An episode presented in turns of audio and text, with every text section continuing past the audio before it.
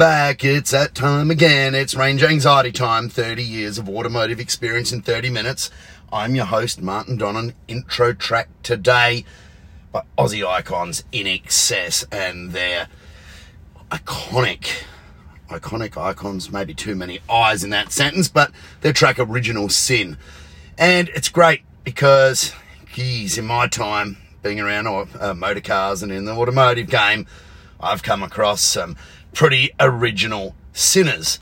Most of them, most of the memorable ones, being under the guise of building production road cars out of back sheds, sometimes big businesses, and sometimes cocking it up, but sometimes doing it really well.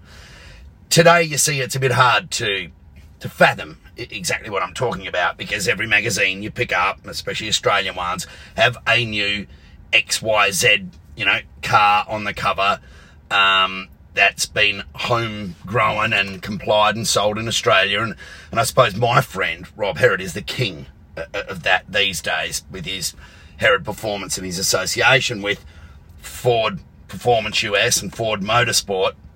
You know, he's able to take a Mustang, get factory backing in the case of the Spec or R-Spec, and, you know, put this thing out through dealerships. And that's awesome. But there's too many people trying to do the same thing, and it's not as diverse as it used to be. Rob's got the Mustang thing by the bowls, and so he should have after all these years. And but there are other people trying to tag onto that and come up. And there's about 20 different version aftermarket Mustangs you can buy now, notably only one with factory backing. Um, but it's boring, particularly because, you know, once upon a time you used to be able to buy Commodores. And you know, at least there was one different flavour. And then you had little subsidiaries or big subsidiaries of little companies like, you know, TRD that did uh, upgraded, I don't know, Aurions or whatever they were and, and Hiluxes with superchargers on them and stuff like that. But, you know, the recipe now is all pretty boring, even though it's good and, and the cars have got a lot more chance of working today in 2020 than, than they did when I was a young whippersnapper. Yeah, it's my birthday today. Don't remind me. I'm one year older. Grr, don't want to know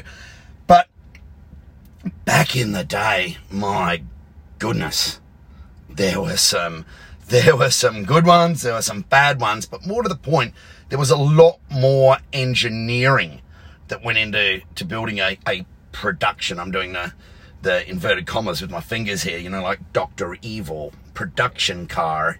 Um, there was a lot more that went into it than there is today. I mean, now you can buy the supercharger kit, you can buy the exhaust, you can buy this, and you can piecemeal a car together. I mean, we've seen that. Back in the day, though, you, you sometimes kind of had to do your own shit. And this is where it got both interesting and challenging all in one.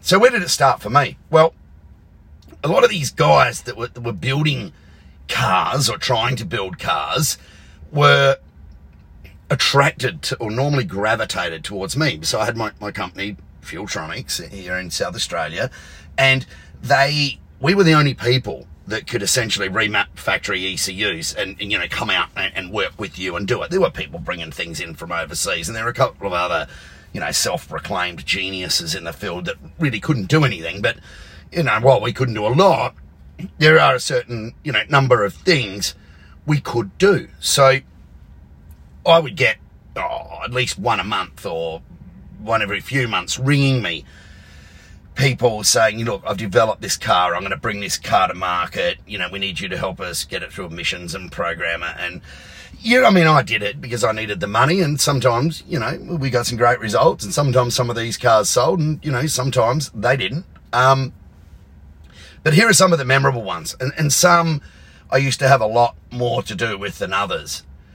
I remember there was a supercharger guy in Perth, and, and it was, uh, I think that was Sprintex and he drove. He had a, he had a 320i six cylinder E34 BMW, and uh, E30 E36 it was. Sorry, and it was a coupe. And he drove that thing from Perth to Adelaide, which is like driving from LA to, to New York. It's a it's a bloody long way. It's a big country, Australia. And he drove that thing across country in 24 hours for me to write a calibration in using the factory ECU so that he could get it through engineering at, at Orbital, who were a research lab in Perth at the time. And he, he only had a tight window because there was some reason he was in an absolute super duper rush. And he rocked up with this thing, you know, filthy dirty, hadn't stopped, hadn't had any chance to wash it. It was a gold colour, and I remember he had the Sprintex graphics down the side in gold, and we got it in a darker gold. It was quite a classy looking thing, actually, back in the day. It doesn't sound it, but it was. So we put this thing on the dyno, tuned it up, uh, you know, got it going pretty well, I think. It made all of about 180 or 200 kilowatts at the wheels, pretty crazy stuff. And he drove it straight back to Perth. Like another, I think it's, you know, I, I don't know the actual distance, but it's a good solid 24 to 28 hours non-stop driving. It's a bloody long way. And he turned around, he got it back there, and if I remember correctly, he actually got it through emissions. And, you know, that kind of got me a bit chuffed, you know. I thought this was really, really good. So the next time I got approached by a manufacturer was um, from Melbourne. And the company is no longer around anymore, but they were making superchargers and they were making belt driven centrifugal superchargers. You know, people describe them as, oh, you know, what, what is that? It's, well, it's like a belt driven turbo. But we all know a turbocharger compressor has this thing in it called aerodynamics, you know, that, it, that it's based upon. It has a compressor wheel that's developed, you know, for, by engineers in laboratories using witchcraft and, and actually measurement tools. And yeah, so I'd seen these things before, and I got called over to Melbourne, take my programming gear, and I had to program a heap of Commodores. And there wasn't actually a dyno. There were five litre Commodores back in the day, Holden engines, plastics. I think they were V, VP, VR, and VS I had to do. And they had these um, centrifugal superchargers on them, but they didn't have a proper compressor. That's what I was alluding to earlier. They had, well, it was a proper compressor, but it had straight blades. And I looked at I'd never seen such a thing, and I thought, how the bloody hell's that going to work? And it was non-intercooled as well. So yeah, it was never going to work really, really good, was it? We affectionately um, nicknamed those things the paddle steamer. We said, look exactly like one of the old American Mississippi or Murray River Australian riverboats with the big straight blade chopper wheel on the back. The paddle steamer. And because they made so much inlet charge and they were non-intercooled and, you know, people used to dick around with water injection then getting bits of, you know, fish tank aquarium hose and putting pins through the end of it and having a Hobbs switch with a washer bottle to blow water into the inlet and try and cool it down. You know, it, it never worked that great.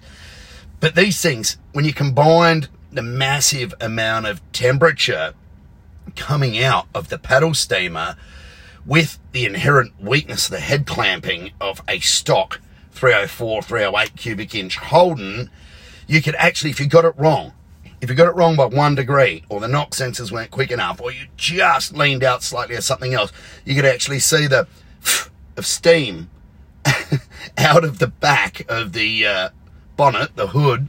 Um, when you're in a passenger seat with a laptop on your on your lap, you can see the boom steam as it pushed the head gasket, and that, dear friends, was that.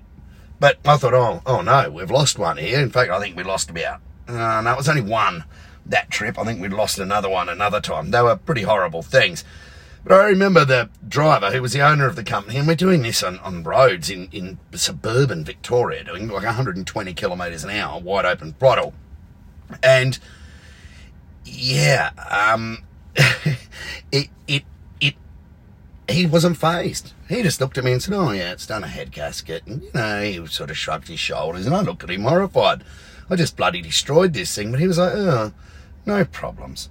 And you see, back then, dynos were pretty new, and not everyone had one or had access to them. Same trip in Victoria, oh, sorry, different trip, same type of company. I was in Victoria, and I was performing calibration on another supercharged Commodore, and the owner of the company, he was sort of in just out of South Yarra in Melbourne, and he made me, I forget his name now, but it was the most memorable bloody thing ever. He was concerned. I was doing some auto trans calibration because I had a bit of a name in that back in the day. God knows why. I was, I was mainly guessing, but you know, we got some things to work. And he wanted me to calibrate the full throttle second to third shift in the four speed automatic Holden. And I'm there, okay, we'll try that. And I think the thing was bouncing the rev limiter before it would shift, but it was over talking the clutches in the in a, whatever it was, 4L60, I suppose, or some horrible version, T, TH700 or, or whatever that GM used in Australia back then. And I think we had to muck around with the mapping and the computer and, and rev limits and, and stuff to get it right. And torque converter, clutch applies, whatever. And so anyway, it took a long while. It took a lot of testing. So there was no dyno, and, and autotrans calibration is, is very hard to do on the dyno at the best of times. So around the block, here we go. And he come back and nah, bounce the rev limiter. Round the block, here we go. Nah, this wasn't right. This wasn't right. So about 25 to 30 different programming attempts we had of this till eventually I sent him around the block again and he didn't come back. And I thought, hmm, this is a bit interesting. So I waited another 10 minutes. It was only like a, a, a two minute loop, you know, to get out on the main road out there behind South Yarra and next gear, you know. And, you know, it was a 60 kilometre an hour zone, you know, 35 mile per hour zone. And there he was doing 120. So he's doubling the speed limit. He didn't come back. So I thought, oh, I'll go for a little wander. And yeah, I saw what had happened. He was all right. He was perfectly all right. But the four police vehicles and eight to ten officers that had him on the ground, um, yeah, they probably weren't as all right. You see, unbeknownst, I forget his name too, unbeknownst to this poor Victorian guy, was that every time he would do a lap of the block, he was going through a fixed, uh, sorry, a mobile speed camera. In Australia, we have them. I'm not sure about you guys in the, and girls in the States, but in Australia, we have mobile revenue collectors. And this speed camera detector guy, they say, you know, they, they, they sit in the car with the camera on the front of it so you can't come past and spray paint the thing without them calling all of their other police mates to arrest you. Um, he just saw this car keep going past and past and past till he thought there's something going on here. This thing must be stolen. Every time it was getting a fine, every time it was amassing like a $800 fine 25 or six of them or whatever. Unbelievable, but true. And eventually he just called for backup. And the police thought there was something highly illegal going on. And they cordoned off the streets and they arrested this poor guy. I uh, I think I had a bit of trouble getting that bill paid on that trip. I don't know why, but yeah, I saw the guy again over the years and oh, he kind of shrugged it off. He was walking for a fair while without a license. Hmm. Another one was uh, there was a great guy. I'm not I'm not going to mention names here, but he was absolutely fantastic, and he was from the back blocks of Queensland, and he was building cars up in Queensland, and he used to build a production Holden with his name on it, and a lot of them were normally aspirated and quite bloody tough things too. Used to get things through engineering, and, and you could buy them direct from him with warranties and ADR complied with, you know, big twin throttles and multiple throttle bodies. And, and he did pretty good. And he was a painter too, so he could paint these Holdens of beautiful colours and, and, you know, really give them uh, an air of quality. He was a great guy. And he never really liked superchargers much. So any of my mates are into supercharging, but we used to talk about, he used to call them blowerhead. Hey, how's your mate blowerhead going? And so we'll call this guy blowerhead, even though he wasn't a big blower fan. So there it was. I was up in Queensland. I caught the kerosene budgie up there, which is one of those things we don't use anymore. For my American friends, that's an aeroplane. yeah, we don't use them much anymore because uh, that little COVID thing. Um, so I caught the plane up there and drove out in the bush where he was. He had a beautiful workshop, beautiful setup, paint booth, little factory going. And he, and he so he would call me blowerhead too. Go, hey, blowerhead, strap yourself into this. We need to do some calibration and it was a VQ Statesman, Holden VQ Statesman or a Caprice or something like that. It was a beauty, five litre. And he bolted a big Sprintex to the top of it, having a few problems with getting it running right up top, blowerhead. So in I get, I interface, plug in where the MEMCAL is, interface to the ECU, righto, we're going to do a, uh, a calibration session here. So sure enough, we get out in the open road and Watch this, blowerhead. He would drive full throttle, top gear, when I'm plugged into it, trying to hang on trying to bloody, for dear life, hold onto my laptop and me, doing, I don't know, 140, 150 mile an hour. And he'd keep his foot into it. And he's holding, screaming, and I'm trying to pull timing out of it and put fuel into it, watching all of the gauges. And, uh, yeah, it went ting. I thought, oh, something's gone wrong here. The engine just went off song. It didn't go bang, but the engine just went off song. Ah, bloody hell, blowerhead, back to the factory. So we cruised this thing back to the factory running on seven. Dum, dum, dum, dum, dum, dum, dum. Not happy. Still all the rods in it and bearings in it and everything else. Cruised it back to the factory, popped the bonnet, and he's digging around under the bonnet. I'm sitting there going, oh, this is going to be good. There's another one that's not going to want to pay. No, he did that. He was fine. He goes, found the problem, blowerhead. And he pulled a bit of aquarium line or hose out that was going in uh, before the supercharger, and he had a brass fitting in the end of it rather than just putting a few pinholes in it. This guy did it right. He was a bit smarter than your average bear, but he probably he had a brass fitting that sprayed, you know, like a like a proper fan into the front of the blower, and you know probably did something. Um, actually, interesting, interesting. This notably enough, when we used to um, do a fair bit of this water injection, you would find with a positive displacement supercharger that if you injected enough water into the front of them, that would make more boost because you're sealing the rotors better. Yeah, I don't know what detrimental effects that would have uh, down the track, but it's an observation that I made over the years nonetheless. So there we are. I found it. So he's pulled the hose out. There's no brass fitting on the end of it. I said, mate, where did the brass fitting go? He goes, ah, just cleaned its teeth, blowerhead. So there you go. The bit of brass went through the engine, smashed something, bent a valve, destroyed the top end on at least one bank, but it just cleaned its teeth. And that, I think I'll remember that forever. Not so much because I was so terrified sitting in the passenger seat, which I will not do anymore on that sort of testing, but because it was just such a cool way of, you know, n- nailing together what was a total absolute bloody disaster at the time. Other disasters and why I won't sit in passenger seats. Again, calibrating a supercharged Commodore is something I seem to do a lot of. And, you know, I did hundreds of the bloody things for people back in the day. Hundreds. And yeah, this one, we were testing out a new fuel system. So this one had fuel pressure gauges hanging out from under the bonnet, taped to the windscreen in front of me in the passenger seat. It had fuel return flow meter on it, had an AFR meter sitting on my lap, an Autronic wideband air fuel ratio meter, had all sorts of things on it. I'm juggling the laptop, and the driver was a bit of an engineer himself who owned a, com- he owned, owned a company.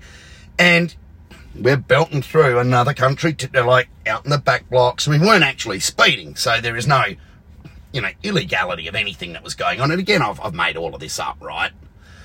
And this was in a car that he had to ship out the very next day to a customer.